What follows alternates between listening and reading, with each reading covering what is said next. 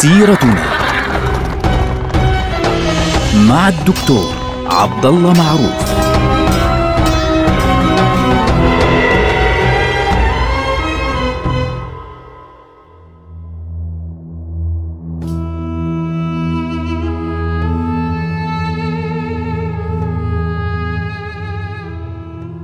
السلام عليكم ورحمة الله وبركاته. سيرتنا سيرة هذه الأمة ونحن الآن في نهاية عهد عمر رضي الله عنه وبداية عهد عثمان بن عفان رضي الله عنه وأرضاه. استشهد عمر رضي الله عنه وأرضاه. عندما طعنه أبو لؤلؤة المجوسي قال عمر للناس: إني يعني لا أريد أن أستخلف رجلا واحدا ولكني جعلتها شورى بين ستة هؤلاء الستة هم رؤوس الناس وقد مات رسول الله وهو راض عنهم فبالتالي اختاروا رجلا من هؤلاء فليختاروا هم رجلا منهم ويكون معهم ولدي عبد الله بحيث يكون مرجحا. إن حدث أي اختلاف أو تساوي في الأصوات يكون مرجحا على أن لا يكون هذا الرجل عبد الله بن عمر مرشحا للخلافة.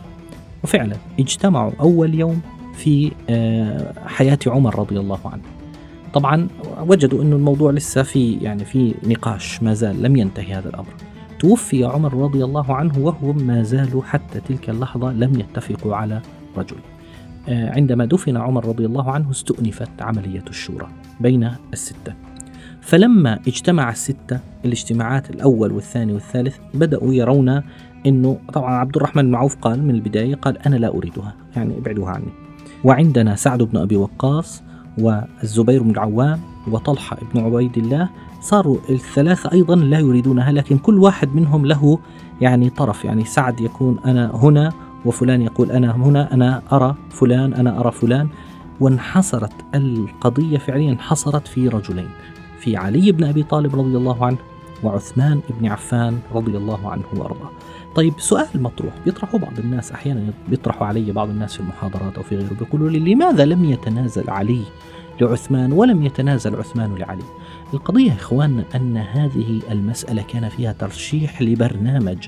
يعني كل واحد منهم كان يريد أن يخدم الأمة. كان عنده برنامجه الخاص الذي يريد من خلاله خدمة الأمة. ليس من الخطأ أن يرشح الإنسان نفسه لمنصب مهم كمنصب الرئاسة. فعليا هذا مش خطأ أبدا. النقطة الأساسية هي لماذا يرشح نفسه؟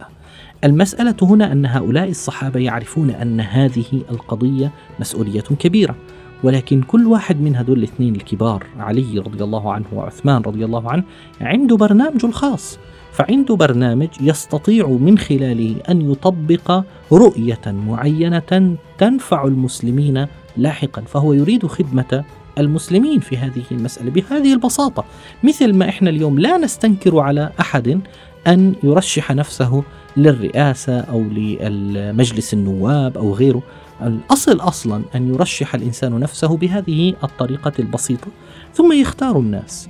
فعندما بدأ النقاش بين هذه الأطراف آه، طلعت فكرة عند آه، سيدنا عبد الرحمن بن عوف رضي الله عنه. قال أتجعلونها إلي؟ ما رأيكم؟ عندي أنا مقترح. اجعلوها لي مسألة الاختيار وأنا أعاهد الله على أن لا أحابي ذا قرابة ولا أقترب يعني من مسألة القرابة بيني وبين فلان أو بين علان. طبعا هو من بني زهرة. وعلي رضي الله عنه من بني عبد المطلب بن هاشم وعثمان رضي الله عنه من بني أمية. فبالتالي عبد الرحمن بن عوف قال يعني اجعلوها معي أنا اللي أختار وأنا أعاهدكم بالله أن لا أحابي أحدا. فاجتمع الستة اللي هم سبعة طبعا كان وقال خلص بقية الستة قالوا نعم نحن مع هذه الفكرة وانتهى الأمر. عبد الرحمن بن عوف هو الذي سيختار فعليا الخليفة بناء على رأي المسلمين. بدأ عبد الرحمن رضي الله عنه بسؤال الناس هنا وهناك يمينا ويسارا. بدأ يرسل يمينا ويسارا ويذهب بنفسه إلى الناس ويسألهم: أيها الناس يا فلان من تختار؟ علي أم عثمان؟ فواحد منهم يقول علي، واحد منهم يقول عثمان. واحد منهم يقول عثمان والثاني بيقول علي هكذا بهذه البساطة. طبعا اللي هو إيش إحنا بنسميه اليوم الذي حدث فعليا؟ هو انتخابات يا جماعة انتخابات. اللهم في عندنا فقط اختلاف واحد ما هو؟ أنه لم يكن في ذلك الوقت فكرة الصندوق وأظن أن الصحابة لو استدلوا على هذه الفكرة فكرة أن يكون هناك صندوق والناس تكتب وتضع أظن أنه كان يمكن فعليا أن يأخذوا بهذه الفكرة. يعني هي ليست قضية كبيرة كيفية الاختيار. فعبد الرحمن بن عوف سار في المدينة وبدأ يسأل كل الناس حتى إن الروايات تروي أنه سأل الصبيان في الشوارع. تعال يا ابني تعال يا بنتي. من تختاران؟ من تختار؟ علي ولا عثمان؟ وسأل النساء في خدورهن يعني كان يطرق الباب على الناس في بيوتهم. يا فلانة يا أمة الله يا أختي يا أمي يا فلانة من تختارين؟ علي أم عثمان؟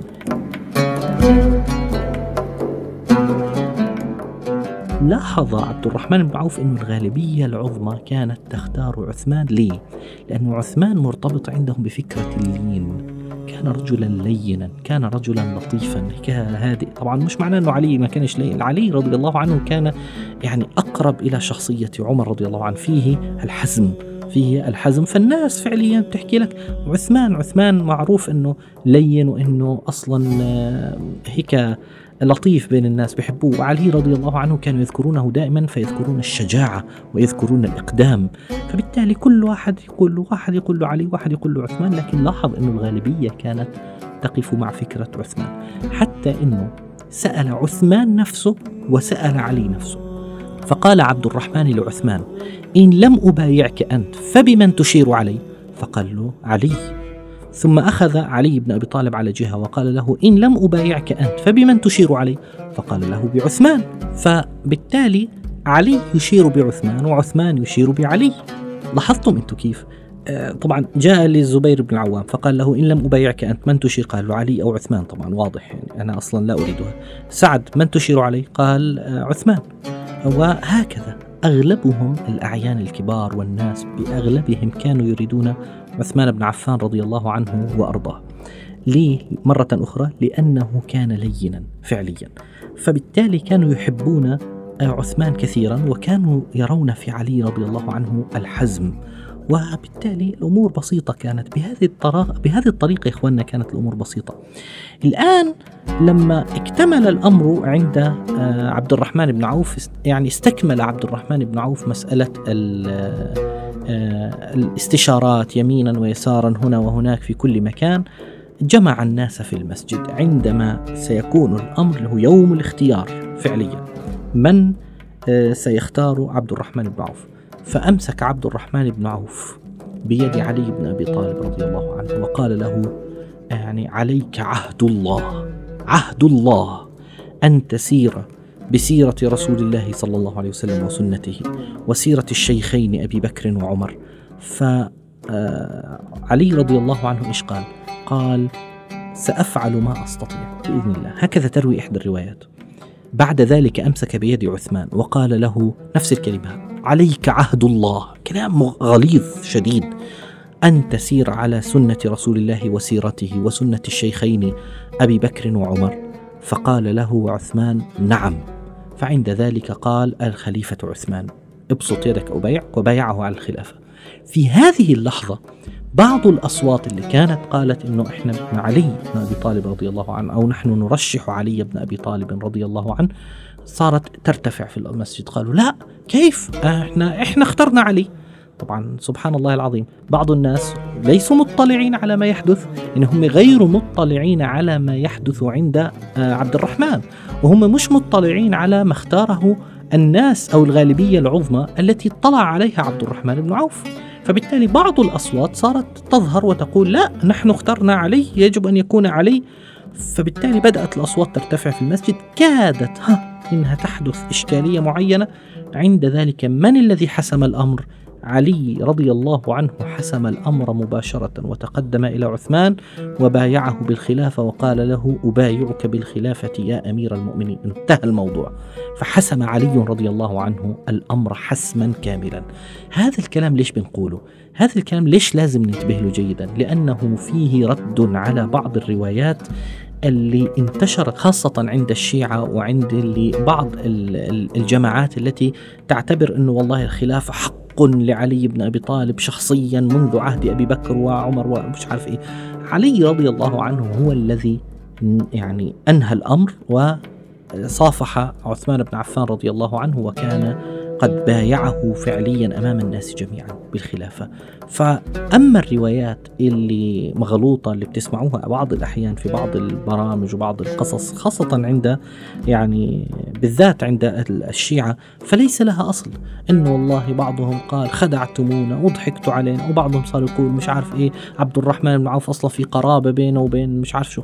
طب لو كان فيه قرابة بينه وبين آه، علي بن أبي طالب كيف يرضى علي رضي الله عنه بأن يحكم عبد الرحمن بن عوف. إذا كان هناك والله عشان قرابة ولا عشان تخوين لعبد الرحمن بن عوف كما كما يزعم بعض هؤلاء خطأ وزورا وبهتانا على عبد الرحمن بن عوف رضي الله عنه وعلى عثمان رضي الله عنه كيف يرضى علي بذلك؟ أقول لك إذا كان الأمر كذلك كيف يرضى علي أصلا بأن يكون عبد الرحمن بن عوف هو الذي يختار؟ كيف؟ هذا كلام غير منطقي يا جماعة غير منطقي بأي شكل من الأشكال.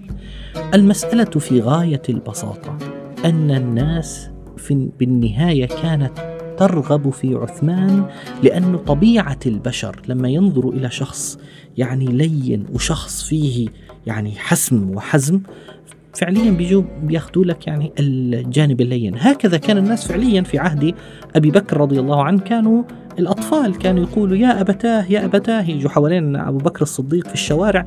عمر بن الخطاب كان له يعني كان الناس يهابون من حسمه ومن حزمه فعليا. فبالتالي هذه طبيعة البشر بكل بساطة. فلذلك هذه مسألة في غاية الطبيعية. هذا رقم واحد. رقم اثنين بعض الناس يتخيل إنه إحنا أمام الصحابة بنتكلم عن يعني مخلوقات جاي من كوكب آخر. وهذا غير صحيح. يا جماعة الخير الصحابة بشر. الصحابة كان لهم برامج كان لهم أساليب إدارة كان لهم أساليب تفكير مختلفة. هكذا بكل بساطة. يعني انظر إلى علي بن أبي طالب رضي الله عنه وعثمان بن عفان رضي الله عنه كيف كان الطرفان بفكروا فعليا في مسألة الخلافة إنه والله أنا عندي برنامج وأستطيع أن أنفذه والثاني بيقول أنا عندي أيضا برنامج وأستطيع أن أنفذه ولا مشكلة في الطرفين.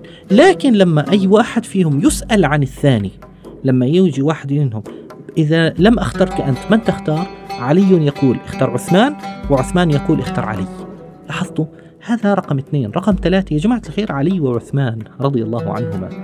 بمفهومنا الحالي اليوم خاصة عند أهل الشام عدايل. عدايل يعني التنين تزوجوا من بنات رسول الله صلى الله عليه وسلم. أما علي بن أبي طالب رضي الله عنه فكانت زوجه هي السيدة فاطمة الزهراء وأما عثمان بن عفان فكانت زوجتاه كانت الأولى رقية رضي الله عنها والثانية مين؟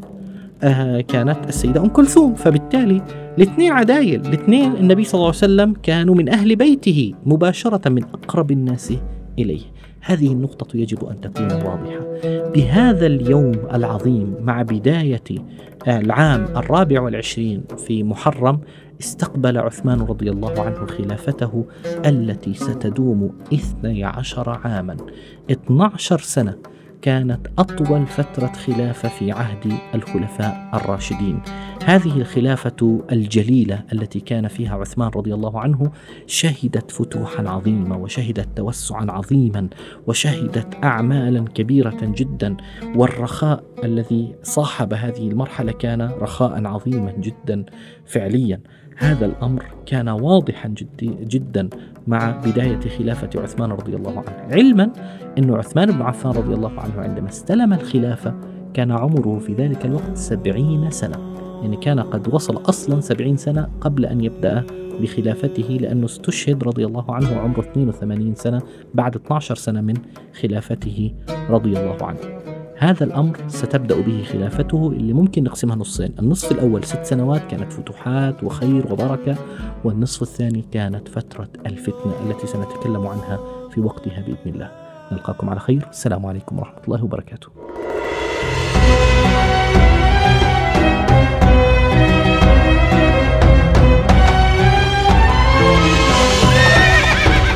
سيرتنا مع الدكتور عبد الله معروف.